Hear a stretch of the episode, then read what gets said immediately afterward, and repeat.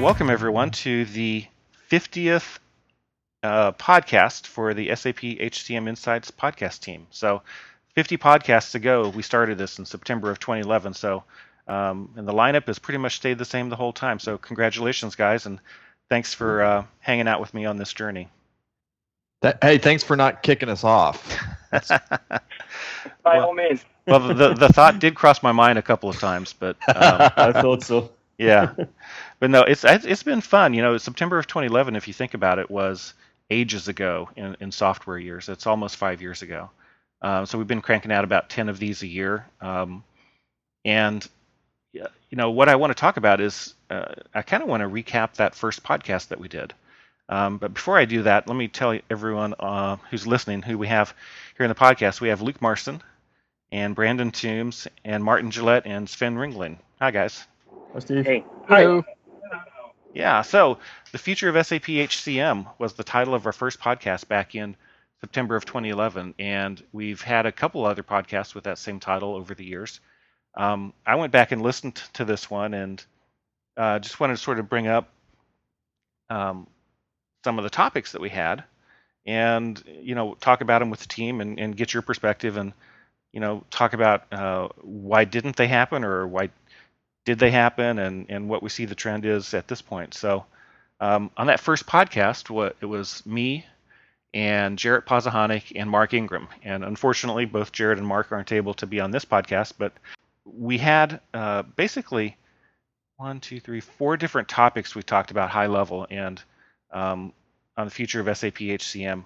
And the first one was um, just sort of something that uh, had a short life. It, it was called the On Demand products from SAP, and I think it was Career On Demand, which was the first one that was. It was released, I think, and, and guys, I don't know. Did did it actually go productive? Was anyone using that? Do you know? Anyone? I don't believe that it did. I think that they ended up um, not using it and reusing many of the elements that they had built in it uh, for other um, other cloud applications. Yeah, yeah. But I remember that was SAP's. Uh, that was their first real sort of um, uh, entrance into cloud software, and I think we were all pretty excited about it back then, and we saw that as SAP's direction. And it turned out that uh, shortly after that, they switched direction. So, when when did SAP announce the SuccessFactors acquisition? Was it was December of was it 2012, 2011? I think it was January of 20, uh, 2012. Okay. Uh, if I'm, it, it was it, it was announced, I believe, in either November or December 2011, and Okay. was completed in mid-February 2012. And Yeah. if I recall, we did a live podcast at um, SAP Insider HR 2012 with David. Ludlow after his uh, keynotes, where he laid out some of their initial strategy. Yeah, we did. I remember that. Um, so things have changed a little bit since then. Um, the other, yeah, so on demand, I mean, it was a great idea, but SAP, you know, they switched direction pretty quick on that. Well, and kind of on that point, Steve, uh, the big strategic shift that they made right then, um, and has kind of uh, borne out since then, is back then, if you'll remember, uh, SAP's mantra is we're going to do this all in house. We've got the we've got the expertise, and we we will do this all on our own. And that's where on demand came from, and the, uh, from from talking with people in the industry, they actually did come up with some great ideas. It's just they were so far behind, they decided that at that point, you know what, we, we really do need to bring in people and and do some acquisitions. And if you look at it since then, they've completely changed. You don't hear that that uh, um, well, we have to do all of this organically anymore. They have really been a lot more aggressive in the acquisition uh, space since then, and I think that Yeah. it's been successful. Uh, that that pivot that they made, um, getting all of these different products. Uh, based on what those things could bring to the table, and if you'll remember the cloud DNA, that was their big, uh, that that was the big uh, buzzword at the time, and and I do think that it, that that bore out as as an effective strategy. Yeah, so you think Cloud DNA was uh, an effective strategy, Brandon? You think that that um, if you look at SAP Success Factors now, it's a it's a cloud company.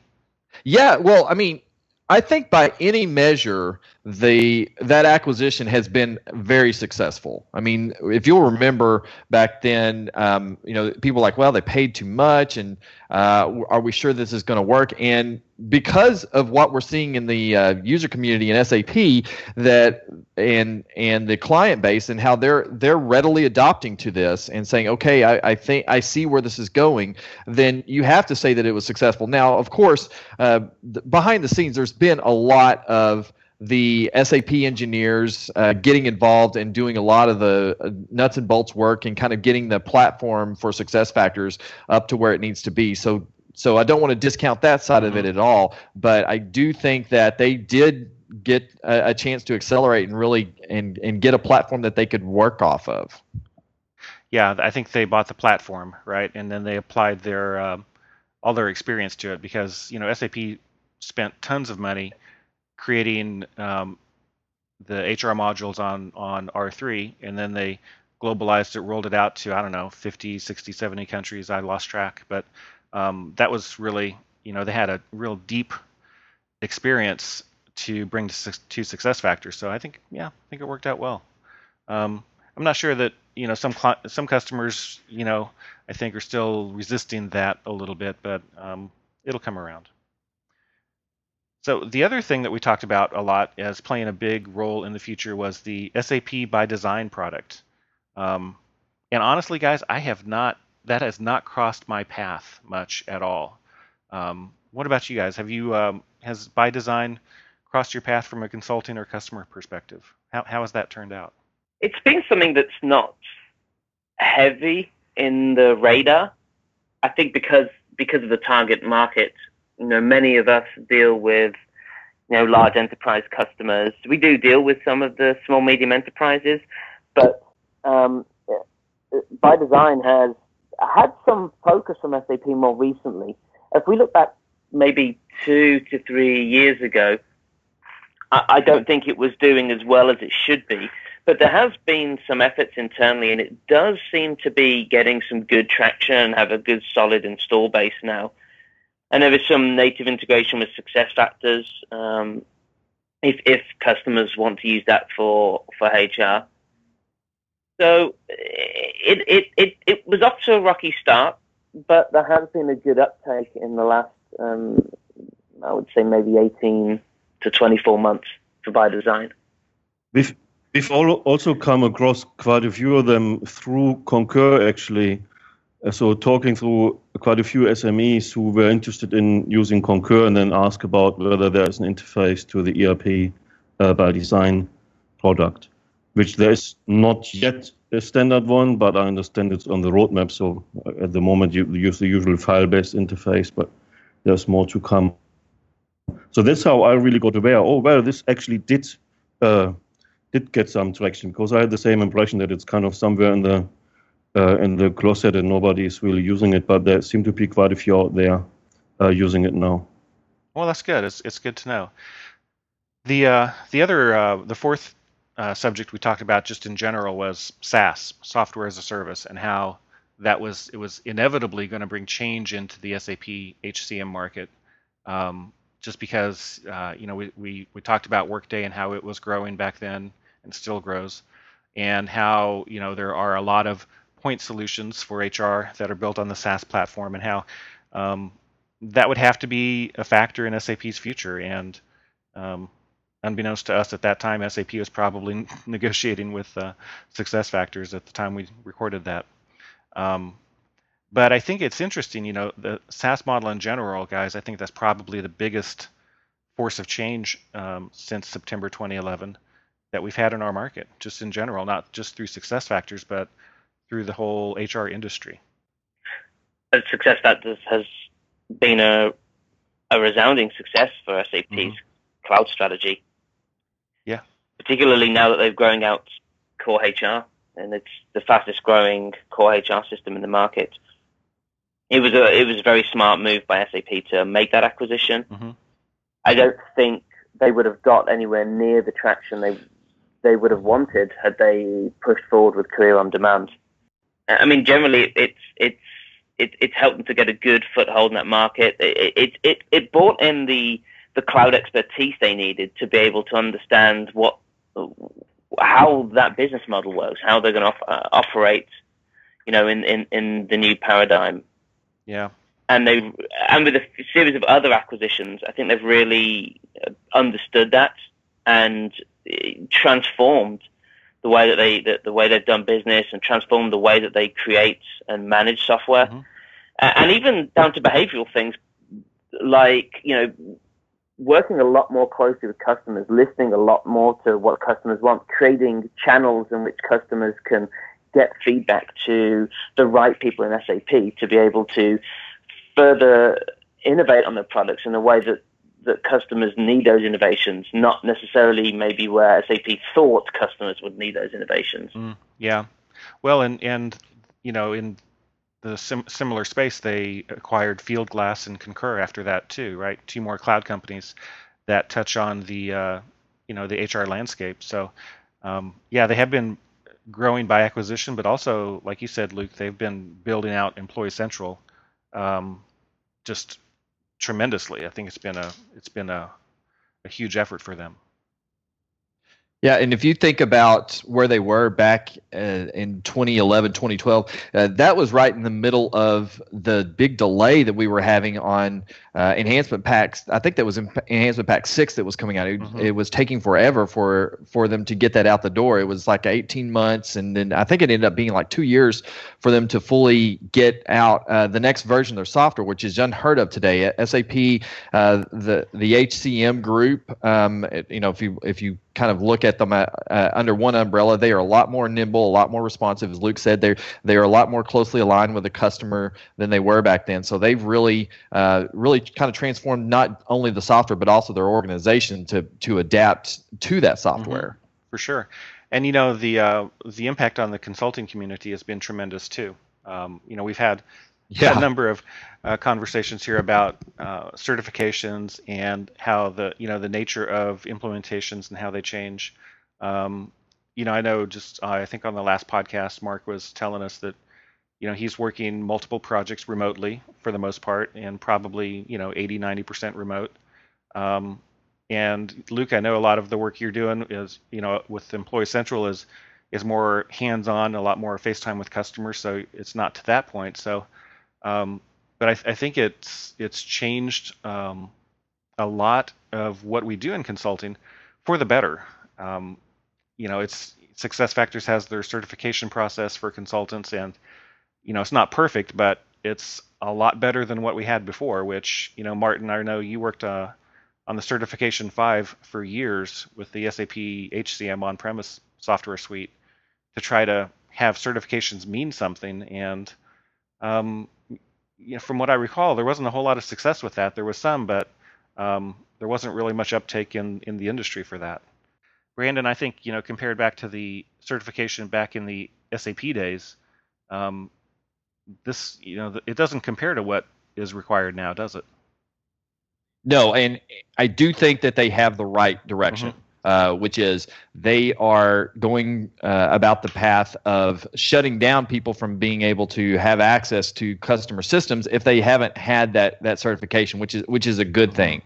They they still need to fill in some of the gaps, and I think they're getting there. Uh, the key gap that, that that they had up until now is that you know there was a lack of uh, current uh, the the the uh, tests themselves weren't, weren't current enough, and I think that they're really uh, committing to to making sure that those Delta exams, which is uh, showing what's changed from release to release, are those are starting to to become uh, a lot you know a, a, lot more current than they were. I mean, before this, it was going to be 16 months old. Uh, the some of the subject matter that you were taking these exams on, and now now that you're talking about three to six months mm-hmm. uh, of delay between a release and when those questions appear, which is you know somewhat reasonable. I mean, you're you're going to have some time that's going to be required in order to build out the test questions and kind of evaluate the software. So it's it's it's reasonable that they can have just a little bit of delay, but not 16 mm-hmm. months. So, so has this had a positive impact for customers? I'll just put that out to everyone. Um, you know, we've we've made consultancies go through additional hoops now to be certified and to keep it up to date, like you said, Brandon. Um, but to me, the the real payoff there is has it been good for the customers? I think it's been positive for customers. You know, it's got. I, I think certification has more value this time around Mm-hmm. than it did before, especially because it's tied to access, and there's going to be further ties to access. And I like the. You know, I'm a big advocate of the professional level certification for success factors because it means something. Mhm. You can't get professional certification unless you've got experience which has been vetted by SAP with customers. The bottom line is there's no better way to prove someone has, has the expertise than, than, than, than the customers telling SAP that this person has done this project and they have uh, achieved these certain uh, aspects. They have hmm they basically delivered quality, and that is important benchmark for customers when they're looking at consultants. Now, there's still not as many as as the market needs, but you know that's the growing pain of of um, of where we are right now. But certainly, certainly, certification has value now, and there's still some way to go in getting the message out to customers.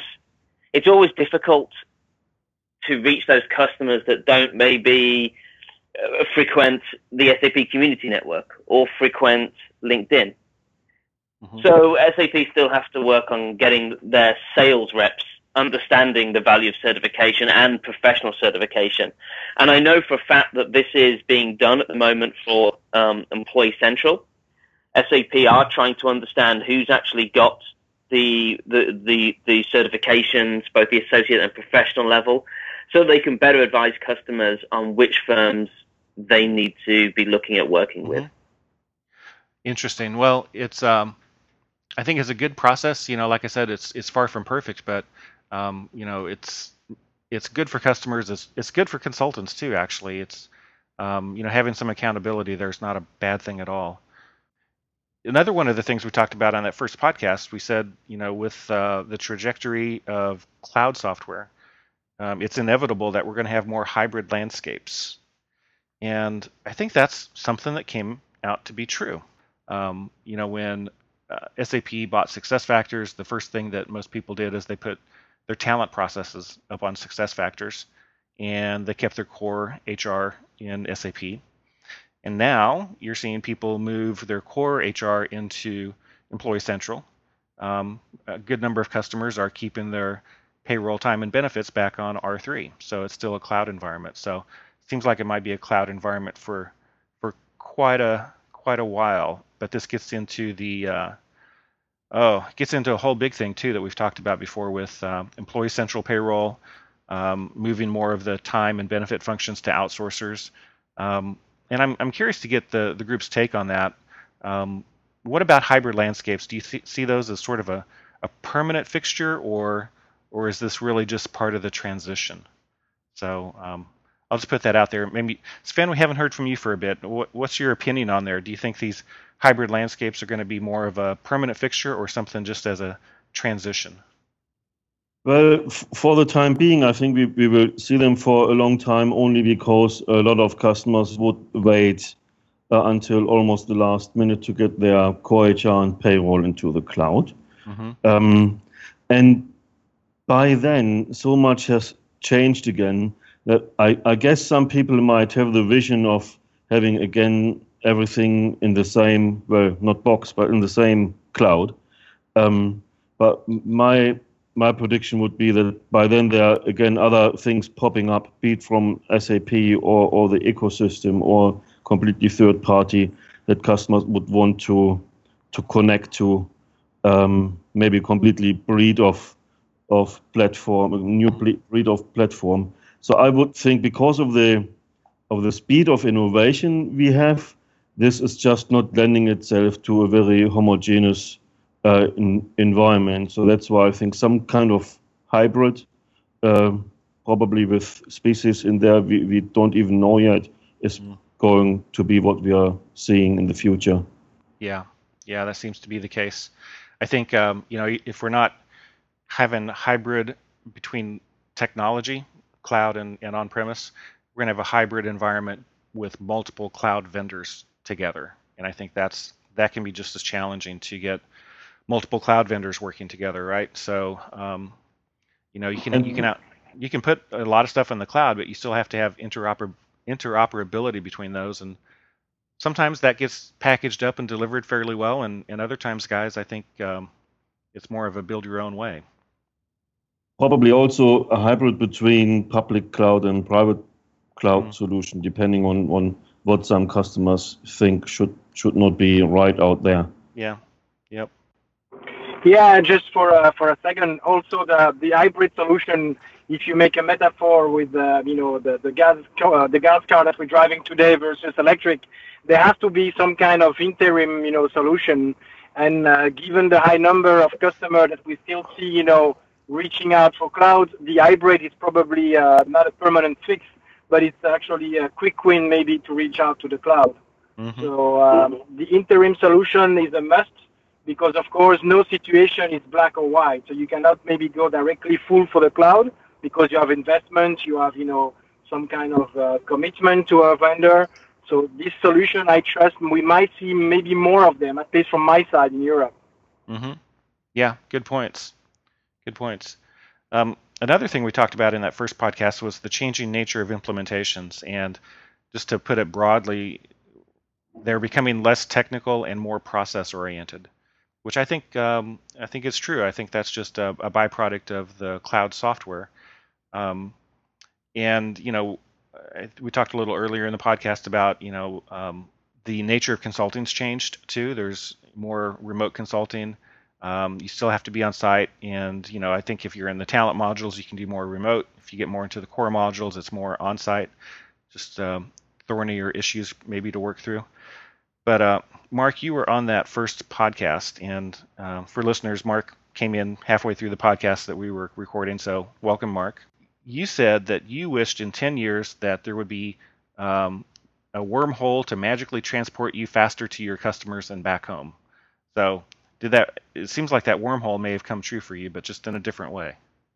Yeah, I think the wormhole is called Skype or uh, over telephone. So um, my my travel has dropped significantly since I stopped doing um, on-premise implementations. I I spent around um, nine days at a client site last year, uh-huh. and um, yeah, probably probably about um, six days so far this year. Uh, one client, I I'm I'm not you know it's always nice to to be face to face, and you can achieve a lot um, and have a deeper connection with your customer when you see them face to face. And there's uh-huh. the body language or going out for dinner and, and everything. But from a practical point of view, when you have multiple clients at the same time, it's it's difficult to go on site. Mm-hmm. Um, so you know, I've had I've had clients where I've been on site once. I've been I've had clients where I haven't been on site at all. Um, and you know what you know what else has changed um, quite a bit. You know, you commented about um, it becoming more business processes is very true. I've seen, mm-hmm. you know, um, a, a much bigger demarcation of technical versus uh, process and, and functional. So in the past, you know, as a as a you know as a functional resource, you might also do things like get into the weeds and debug and write technical specs and things or functional specs in any case. Mm-hmm. Um, I've seen really that much more siloed where for the past few projects it's been you know an offshore team doing development of just the integration pieces and um, the functional being you know very separate and Mm-hmm. There seems to be a lot a lot more of a distinction um, um, between the technical and functional worlds than, than there used to be. I mean, mm-hmm. Brand, Brandon, you you used to you you develop or used to be a developer. What what have you seen in that?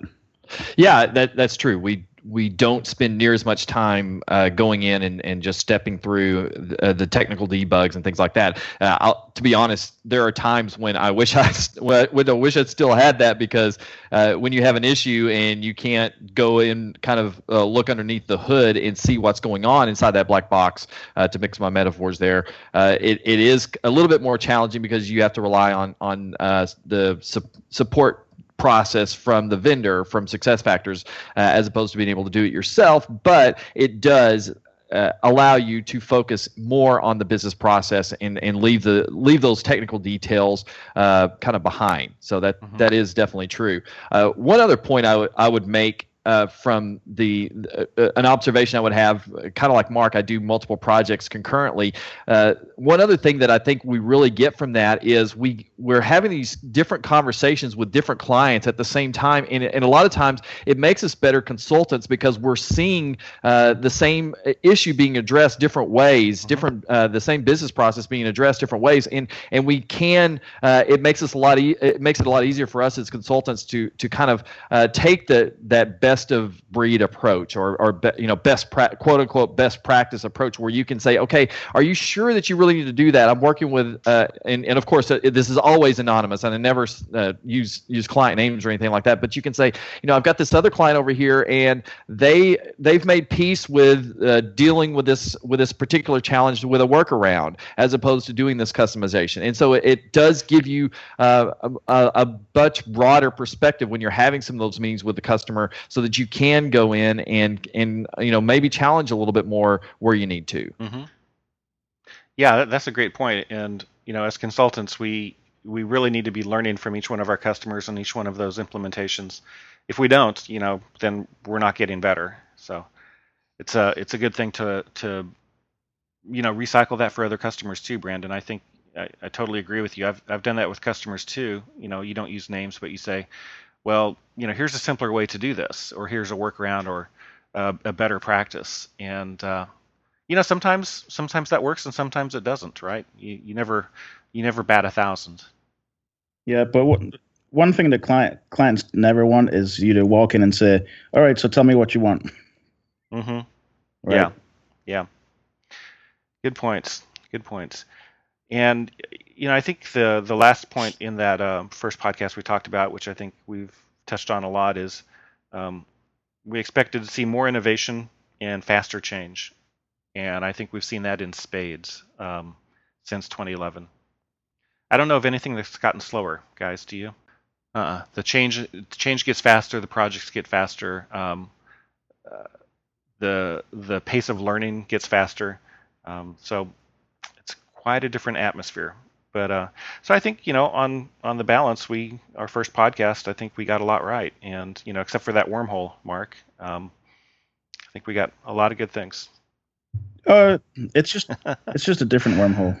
So um, the other thing I wanted us to talk about today is uh, the recent uh, SAP Insider HR conference. It was in Vienna, what a couple weeks ago. Um, I think Sven, you and, and Martin were there. Um, do you guys want to give us a bit of an overview maybe of, of what's new and what was notable from the conference? Yeah, I can start and then Martin can maybe fill in the gaps or, or correct me where things I was wrong. Mm-hmm. Um, I, I, guess uh, th- there wasn't that much um, really uh, new new big pieces compared to uh, what you've seen in the US recently. Um, it's it's probably more mm-hmm. about how the market develops, how customers develop in Europe, uh, where we have always seen uh, quite different speeds of cloud adoption. There were um, some countries that were quite quick, like uh, compared to others like the UK and I think the, the Netherlands and some of the Nordics. Um, but then uh, mm-hmm. one of the big bastions against cloud uh, has always been Germany with their big uh, data privacy concerns. Um, I think that that's still kind of the the the situation now. Uh, the UK is still the second biggest cloud market for SAP, when Germany used to be the second biggest market without considering cloud. So that's clearly some uh, catching up to be done. But I think we see mm-hmm. a lot more interest. I think on, on talent, there's no question anymore that um, the the the midterm plan or even short-term plan is to move uh, everything to the cloud, whether that's in the UK or Poland or Germany. Um, but uh, what we see much much more now is really customers getting getting into, Employee Central.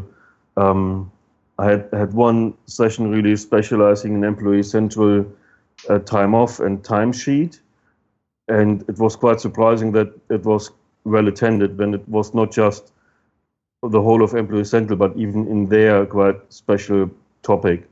Um, so people are not just coming and say, "Tell me what Employee Central is," but they say, "I know about Employee Central. Now I want to be uh, want to learn more about the specifics, about time, about apprentices, about whatever."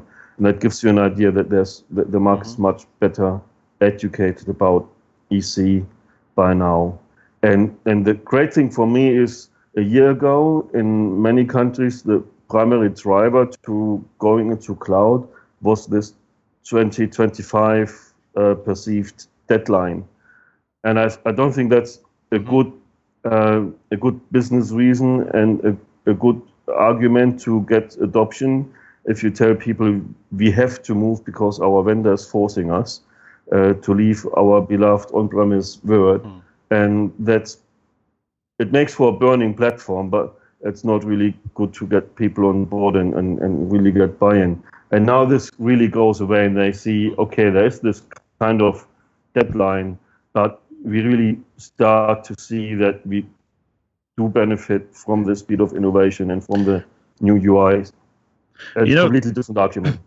Yes, Sven, that's that's a good point. I mm. I've never heard the um, the end of support coming up as a reason or a consideration. It's always the it's always here's the direction we want to go to rather than here's what we're leaving. Mm.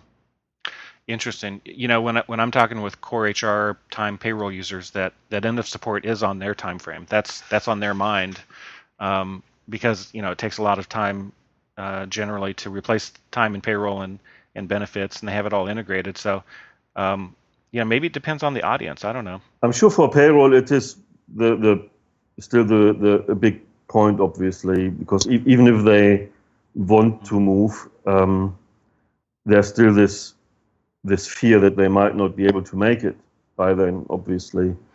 And at the end of the day, for the payroll users themselves, it's difficult at the moment to sell in core payroll the advantage to going into EC payroll because more or less it's going to be same yeah. thing, but they have to get rid of their of their uh, modifications. So that's more really is an infrastructure argument really. If you move everything into the cloud, and one of the cloud benefits is that you don't need to take care of your own infrastructure anymore, but then you still have your box sitting there because of payroll. You, you really have to move payroll to get this advantage and get but that also gives you agility at the end of the day. Uh, but maybe agility is also not the argument most payroll managers uh, go after. They go for security and for accuracy. Yeah, yeah. The last thing they want to do is screw up payroll. But um, you know what I'm what I'm trying to convince my customers and the the the market of in general is there's no core advantage to how you do time and payroll. You know, time evaluation and payroll. Um, I mean, I've seen it. You know, I've been consulting for 20 years and working with payroll systems since the late 80s, and I've never once seen a competitive advantage to how we pay someone. I mean, there are competitive advantages in compensation and compensation plans, maybe how you do incentives and bonuses, but the act of delivering, um, the act of delivering the time and pay to someone, there's no competitive advantage to that. So why do you need to have all these, you know, like you were saying, Sven, some customers have modifications, um, some have uh, use the enhancements a lot. Um, why do you have to have those when SAP provides a perfectly reasonable and powerful system that you can use without having to go there? Um, and a lot of it just comes down to tradition and change management. So I think that's going to be one of the big challenges for um, taking some of these core processes to the cloud is going to be um, it's going to be that change management. So, Martin, what's your perspective on that? You've been you've been around almost as long as I have, maybe not. Uh, yeah, it was call me dinosaur like you. I'm always quoting you during conferences. That's fun. Um, now, there's, there's a couple of things. So, yeah, I mean, for time and payroll, you're right, but Belgium is maybe one exception because we do have companies who actually do this for, for customers. For some of them, bring an added value. No, I'm not sure on the long run it will actually make them because they could probably have some better cost uh, saving doing that internally. And um, the other thing is also um, regarding yes the um, the choice that customer have currently. Mark mentioned that it may be a first that customer have to move to a to a new system because of the maintenance issue, but something a bit scary announced by David Ludlow on stage is that they don't know what's happening after 2025. So as a, as a customer sitting there in the room, I was like, wait a minute, there should be a master plan. You know, they're not going to unplug. Of course, they're not. But I thought I thought it was maybe a bit uh, challenging for SAP to announce that you know they had no plan after 2025. And of course, they shouldn't because it's too far away. But still, as you know, this is a customer conference.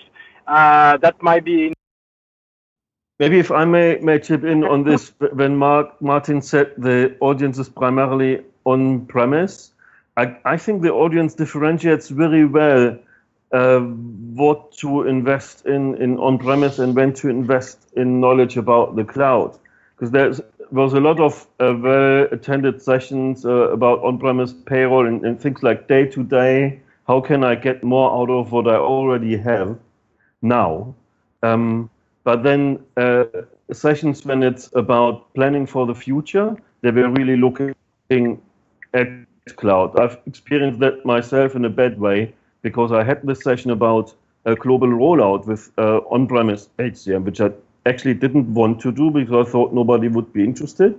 But I've been asked to, and I was wrong. There were three people interested but that's not quite the audience you would expect. So, and even they were mostly interested in, in more the final statement saying, that's all, that's how you would do it if you did it, but why are you not considering the side by side scenario and give these subsidiaries out there employee central? So I think customers, they want to know things like what they can use today in their on premise world, but a lot of them seem to drop on-premise in their forward planning already. Mm-hmm. That makes sense. Yes, I also I also had a lot of people regarding the between bracket optimization. How could you actually, by the time we reach 2025, how can you get more out of your current system? Because most customers have invested a lot of money and time in configuration. So they're looking at options like NetWeaver Business Client and stuff like that. Although, like you mentioned, I think one of the key takeaway no question asked. The talent management is for sure normally on cloud, on because on premise doesn't make much sense if you haven't started yet. Mm-hmm. Mm-hmm. Yeah, that's one thing I've been working with my customers on is you know what can they do now to stage themselves to make a better transition to the cloud for uh, core HR, time, payroll, benefits um, when they're ready. You know there are a number of things that they can do. They can start simplifying and standardizing. They can get rid of their modifications. They can start evaluating options. There's a lot of things that they can do right now, even if they won't uh, be ready or have funding to do it until later. So um, there's really no, I mean, we know enough about uh, the roadmap at this point for customers to prepare. There's really uh, no reason for someone to say, well, this caught me by surprise. So. Well, guys, thanks for the uh, um, podcast for rehashing that first one uh, with me. It was uh, fun and interesting, and and and for going over HR 2016. It's been a a great almost five years now and 50 podcasts. So um, hopefully we can keep it going for another five years and more than 50 podcasts. So so just just quickly, any predictions for the next five years? Predictions. Um, if the trend line continues, I will have less hair and it will be more gray. But other than that, I'm not predicting. what about you, Mark? It. Um, I'm wondering if I get to retire before 2025. Anyone else? yeah. Predictions? Well, we, I think, I think we know that we know the overall direction, and it's just a matter of the, the speed per market. You Mhm. know, I think it's it's different with different audiences, right? Yeah, for sure. Yep. It's going to be a, a wild ride. It's going to be fun too if you like to learn and uh, and do new things. You know, if you're counting on just doing the same old thing, uh, I think you'll be disappointed. Yep. All right, guys. Hey. Oh, Brandon, go ahead. Uh, yeah, I just wanted to. I wanted to chime in. I, I'm really more talking about the last uh, four and a half years. That uh, thanks so much for for doing doing this, Steve. You're you're very good at this at this uh, moderation uh, of this podcast, and you've done a great job with that. Uh, and what a what a fortuitous time for you to to start this podcast Yeah. because I can't think of an, a, another time that it, uh, a four year span where there has been more change. I mean, you you started this right before the cloud revolution really got underway, and you guys uh, kind of nailed it on on the direction that it was going. Um, but I don't know that any of us would have imagined how quickly things have have moved and uh, how our lives have all kind of substantially changed based on Mhm. that. So, uh, hats off to you for starting this. Thanks for including me, and thanks for doing such a, an able job of making us sound halfway intelligent. well, thanks, Brandon. It has uh, it has given us a lot to talk about, that's for sure. And I appreciate um, everyone's participation in this, and it's it's been a, it's been good. I think we've learned from each other in the process too, and hopefully, you know, my goal is that our listeners have learned too. So, because it's all about the listeners and all about the customers. Otherwise, it's just uh, you know farmers talking about the weather. Um, that's my uh, I grew up on a farm in Kansas, and so farmers talking about the weather is just farmers get together and they talk about the weather, but they can't do anything about it, and it doesn't matter.